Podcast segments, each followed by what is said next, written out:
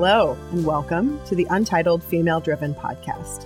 We are three film and TV writers who are here to talk about how to make it as professional writers in the entertainment industry. This podcast covers what we wish we'd known when we were getting started. You can learn the easy way what we learned the hard way. I'm Hannah. I mostly write for television. I'm Jess Cho. I mostly write for television as well. And I'm Erica Schreiber. I mostly write features. And today we will be discussing the benefits of flexibility in your career with a special guest, Ellie Foumbi. Hi. Ellie, we're so glad to have you on today. Thank you. I'm so happy and honored to be here as well and to be talking about the industry and just like my little journey. So thank you for inviting me. Ellie and I met during the 2016 Hedgebrook Screenwriters Lab. It's a week long residency that mentors and supports five female writers develop their projects. It's a really great experience. I'd highly recommend any of our female listeners to apply. When I met Ellie, I was so impressed with her poise and her energy and how laser focused she was in her work, and also just how versatile she was and continues to be. Ellie wears so many different hats everything under the umbrella of filmmaking. And so she's really the perfect guest to share her thoughts on career flexibility with us today. So before we get into that, Ellie, I'm going to put you on the spot and ask you to give us a quick bio. I'm a, a writer, director, actor, producer, in that order, I would say.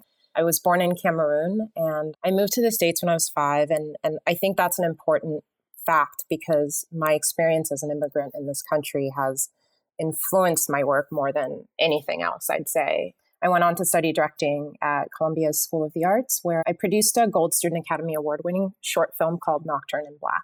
And my own thesis film, Zenith, which was a script that I actually took to Hedgebrook, the feature script that I took to Hedgebrook. My short was a semifinalist of the Student Academy Awards as well and was nominated for an African Academy Award. Great way to end school. And after graduating in 2017, I wrote a feature called Our Father the Devil, and it's a psychological thriller that was selected for funding by the Venice Biennale College. That's basically a competitive workshop uh, for first time filmmakers where they fund four features each year.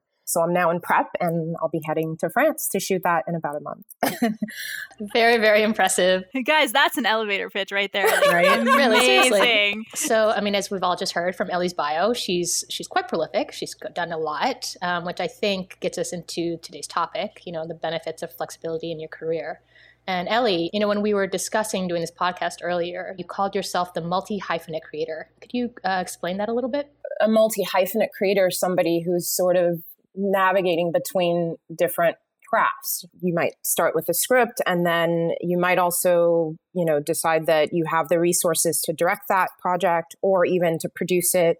And it's basically, you know, the creator that's using a bunch of different resources to get a project off the ground. And I think that that's becoming more of the norm uh, these days. I think you're right. I feel like I see that the only way we really interact with people right now, I feel like, is on say Twitter. That I yeah. see that, you know, when people follow us, uh, or you know, I, on my personal Twitter, that people are, you know, they're also comic book writers and novelists, and acting and voice acting are definitely strong contenders as well for the things that I see most. And I think it's important to note that you don't have to do that, but I think it's also important to note that it's it's really helpful to do that. How did you get started doing all these things in the first place? The writing definitely came first. I moved to the States when I was five, but right before that, I, I sort of vaguely remember my time in Africa. We had a, a TV that had one channel the only movies I watched were like Chinese movies from the 60s. I don't know why that was being programmed in Cameroon. That's amazing. that was my intro to films. And and when I moved to the States at five, it was like all of a sudden there was this box in my living room where I had access to all these different programs, television shows, movies. And so naturally the writer in me was born in me rewriting scenes to films that I didn't like or if I didn't like the ending to something, I would rewrite it. So I think that's naturally like just how I was, you know, built. Could you please tackle Game of Thrones? yes, I'll, I'll get on that. Thank you. then you know the acting is really an extension of that you know i started acting right after college and for me it was always like that part of me that's like creating characters and when i decided to go to film school the the producing and the directing followed because i had spent so much time trying to act and I was already doing so much writing. Um, mastering my focus really in, in, film school was directing. So I already had sort of those other three crafts in my pocket. And then producing was just a matter of, it, I think I started producing a lot more because I was very impatient.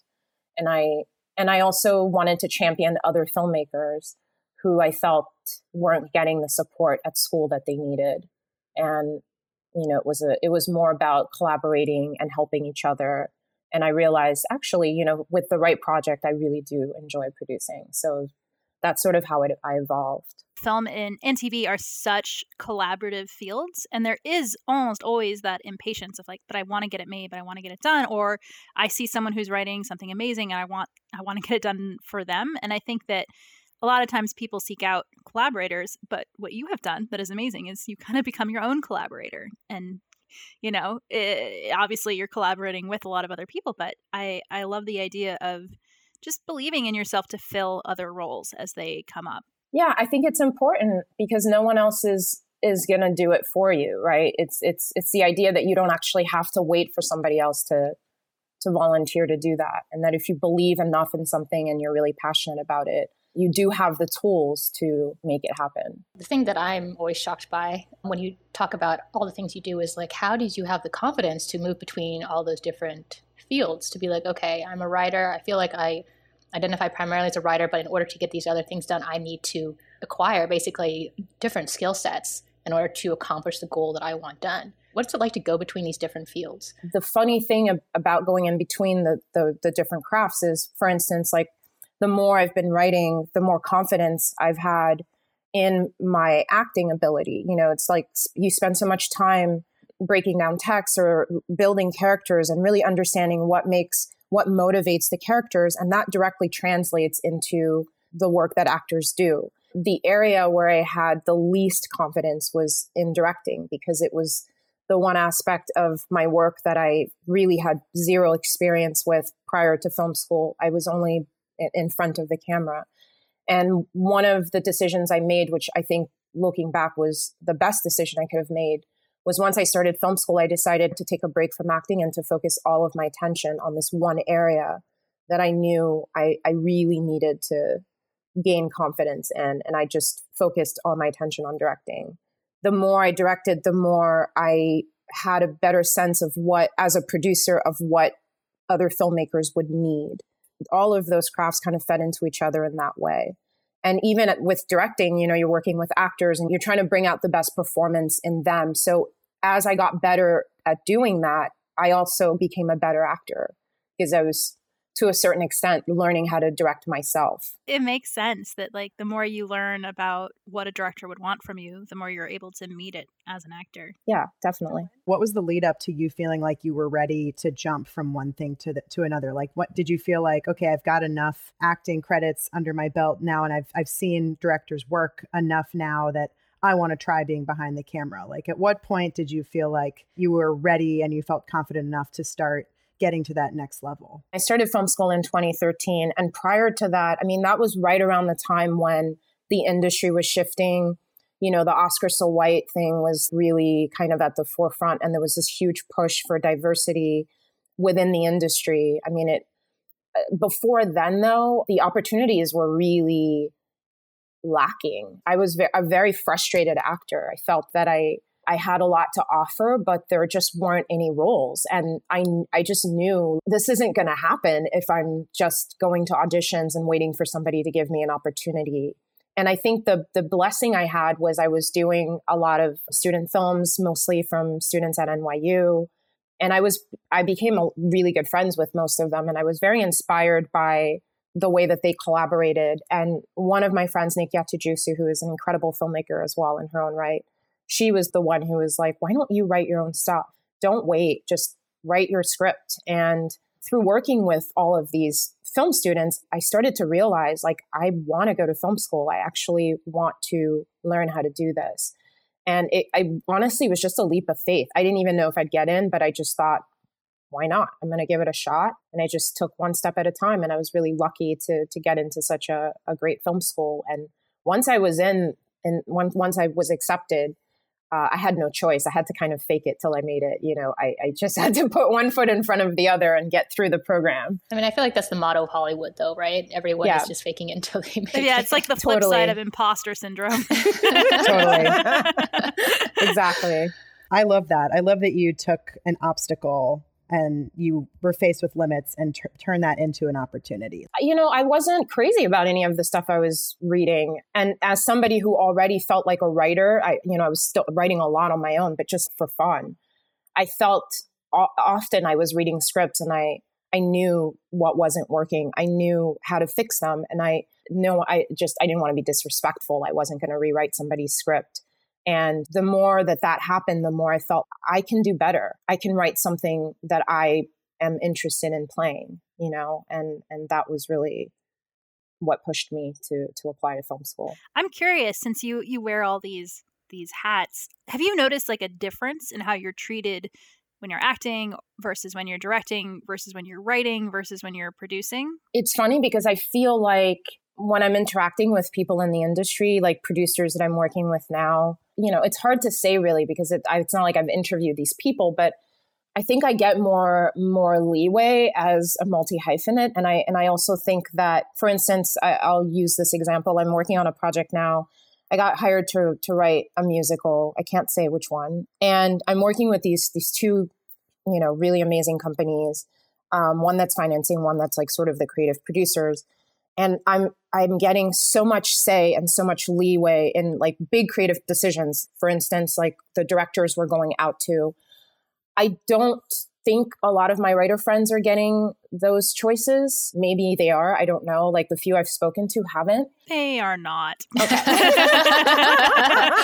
I mean even to me it was surprising but because i do think that a lot of the people that I work with in the industry, even when I'm just writing on a project, they're still treating me as a writer director. And I feel like that is a little helpful because I, I guess I have a little more input in how things are being put together. I mean, it sounds like you're just getting a ton more autonomy. Autonomy that comes from respect. Yes. They can't tell you you don't know what you're talking about because you know what you're talking about. So, I, I mean, I don't know if it's just these companies I'm working with. I hope that that lasts.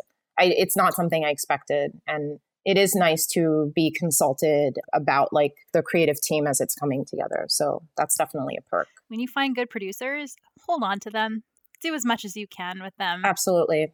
What do you think are like the pros and cons of being a flexible content creator? You know, being a multi hyphenate, is there a trade off? Like, because you get more creative control, do you find there are challenges in other areas that people might not know? The only main challenge I can see is really sometimes being uh, stretched too thin. Um, and that's something I have to be very, very careful of because I'm getting offers to write stuff, but I'm also getting offers to direct stuff.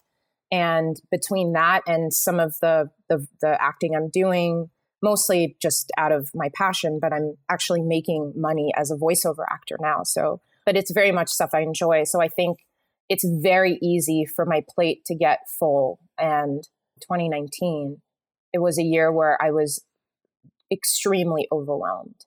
And I think that as a multi hyphenate, you have to be even more discerning and a little bit more careful about what you're saying yes to and how many different pots you have your hands in. I think that that can get out of control really quickly. Based off what you just said, like how then do you decide what projects to pursue? Like, what do you decide goes onto your plate, and which ones do you have to say no to? And I mean, we've talked about the fact that you're a multi hyphenate, and the fact that you know you're being a woman of color has it's all kind of tied in.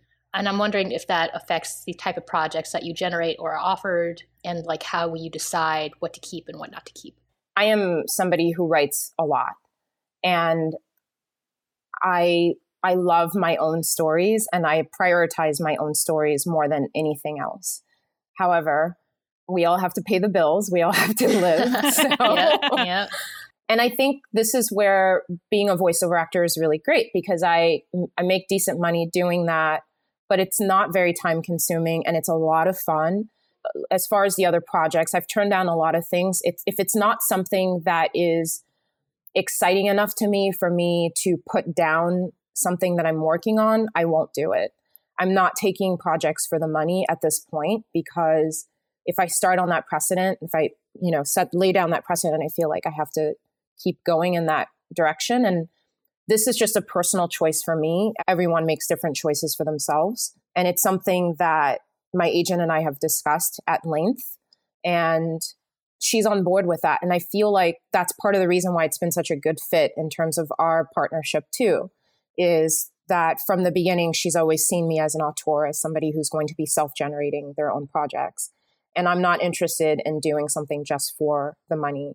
But if it's, for instance, this particular project came from a producer who I've been building a, a, a relationship with for almost four years now. And it's something that he brought to me very, very early on. And I had a lot of input in crafting. I, I mean, I have pretty much full creative freedom in how the story comes together. And those are the kinds of projects I think that I'm a little bit more open to, to working on. I, I'm basically just doing what pleases me. That's the dream. Yeah, you are living the dream, girl. good for you. It's a good problem to have, right? Being like too busy and having having so many opportunities and it's so awesome. But but you're right what you were saying earlier, burnout is real too and you have to yeah. be discerning and it sounds like you really have figured out a great way to prioritize what projects to put your energy into and they're the ones that sort of you feed them and they feed your soul right back. Yeah while balancing that with making a living and being practical. And honestly it, it seems i'm very a i'm very aware of how lucky i am and b i know that that's not something everyone can do. I've chosen to live very very simply. I've made certain choices in my life that have allowed me to, to to to move forward in this kind of way in my career. I've made a lot of sacrifices to be able to do that. So there's always a bit of give and take. I mean, this is sort of a tangent question, but how do you maintain that focus over so many years, over so many projects? I am because I've made you can so just many say drugs if you want. I was going to yeah. say drugs. Come on, it's got to be a combination of caffeine and alcohol.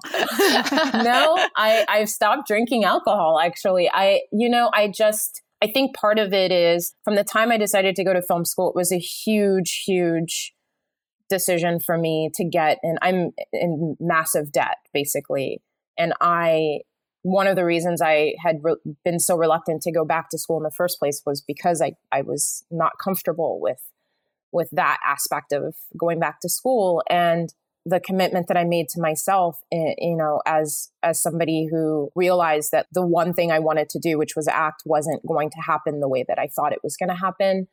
I've come so far and I've made so many sacrifices and I and I can feel myself getting closer and I think the the little successes have helped to feed my my ambition to to sort of get over that hump.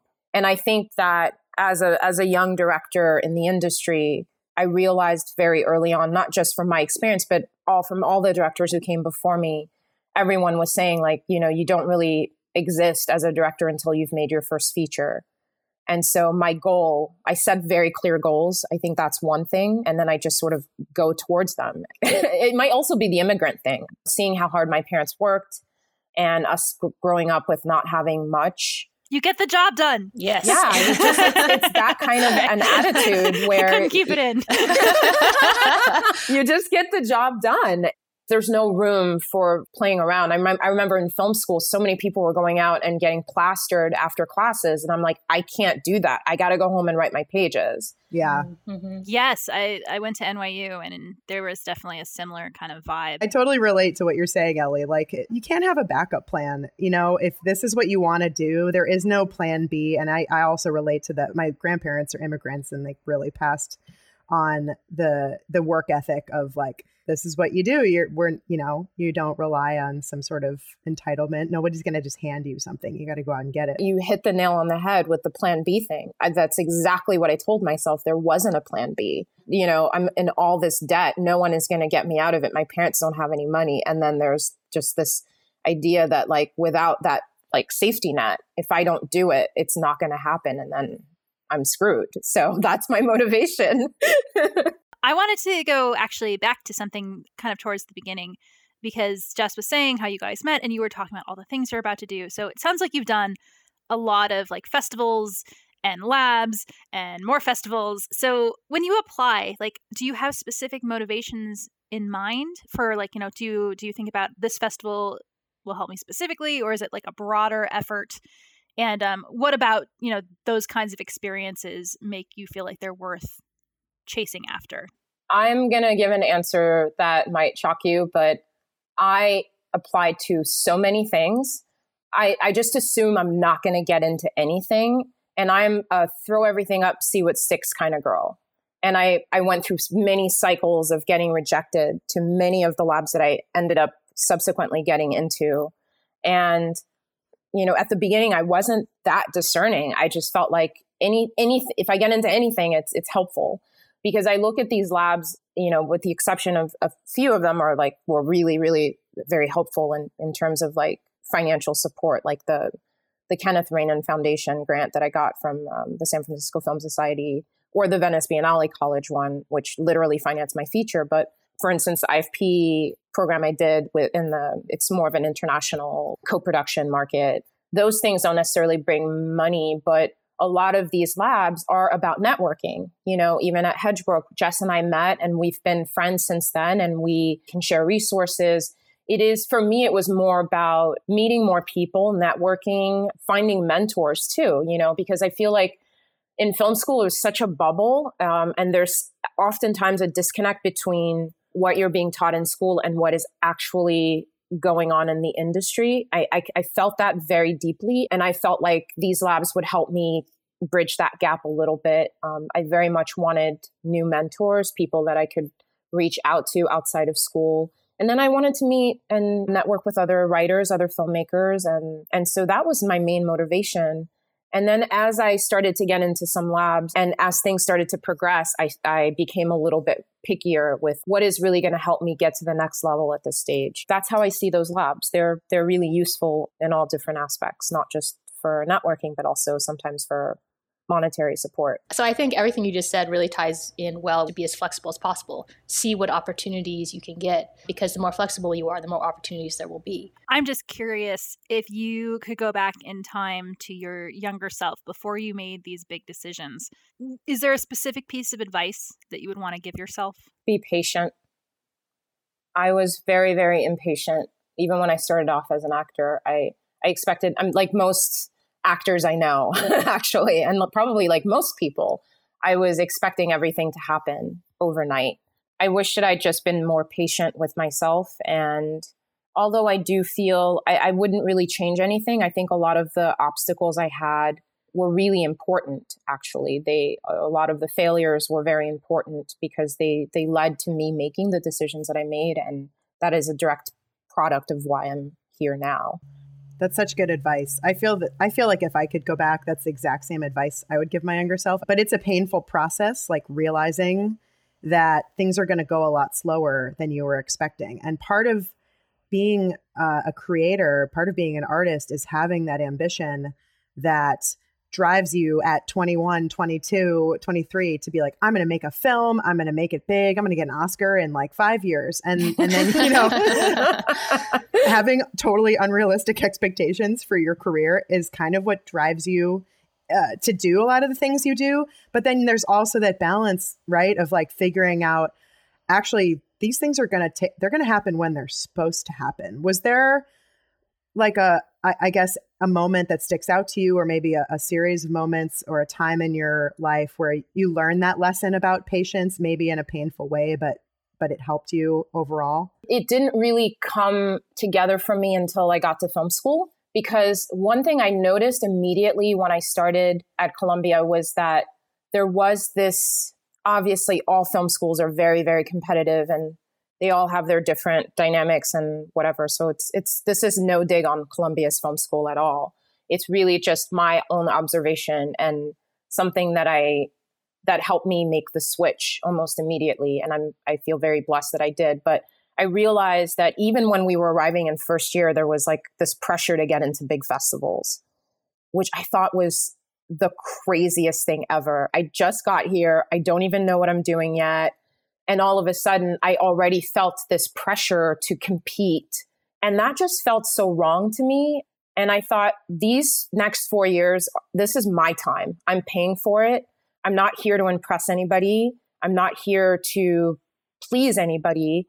I am here to learn and I'm going to take my time learning and I'm going to take my time absorbing this information. And I really wanted to enjoy the process of learning. I didn't want to to feel like that I had to immediately like put out this incredible product, which was unrealistic for me. A lot of my first shorts were terrible, as they should have been. You know, like I didn't know what the hell I was doing. And I was really fortunate to get um, selected for an exchange at uh, La Femis, which is the top film school in France and probably in Europe. And they just work on a completely different system. I spent uh, four months there making a short film, and it was the most incredible experience of my life.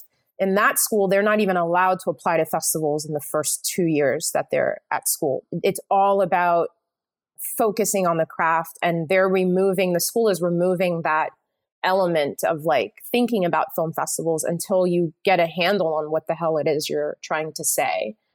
And I think that that is the smartest thing. And I was really jealous but I but being there in that environment and working with those kinds of directors because it's a very very different kind of learning experience. And the the filmmakers there are very different because they're all auteurs and they're everyone is so immersed in their own particular craft and what they're trying to say. They're all individuals there. So that kind of reinforced what i was feeling at columbia. And and after that that was like 2016 after that i was just on my own time. And and the ironic thing is being that way things actually happened a lot quicker for me than i thought.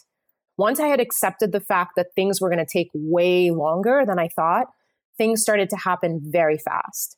Is it possible that that's because you had shifted into a mindset of i'm going to focus on good like quality storytelling rather than like racing to some sort of accolade. Absolutely. It's so cool that you had that experience and that you got to like get out of America and make films in like a different environment. I think America and Hollywood obviously in particular is so focused on just success and productivity and how many credits do you have and how many film festivals have you gotten into. And so it's so awesome that you got to have an experience where you really got to just channel all your energy into the work because the work if the work is good you will get recognized and you're like a living embodiment of that and you're also much happier i don't feel like it's work it's something that i every time i'm i mean it is work but it's it feels good it feeds my soul Ellie, thank you so much for being here with us today. It was amazing uh, of you to share your experiences and your wisdom. We're so glad we got the chance to chat with you today.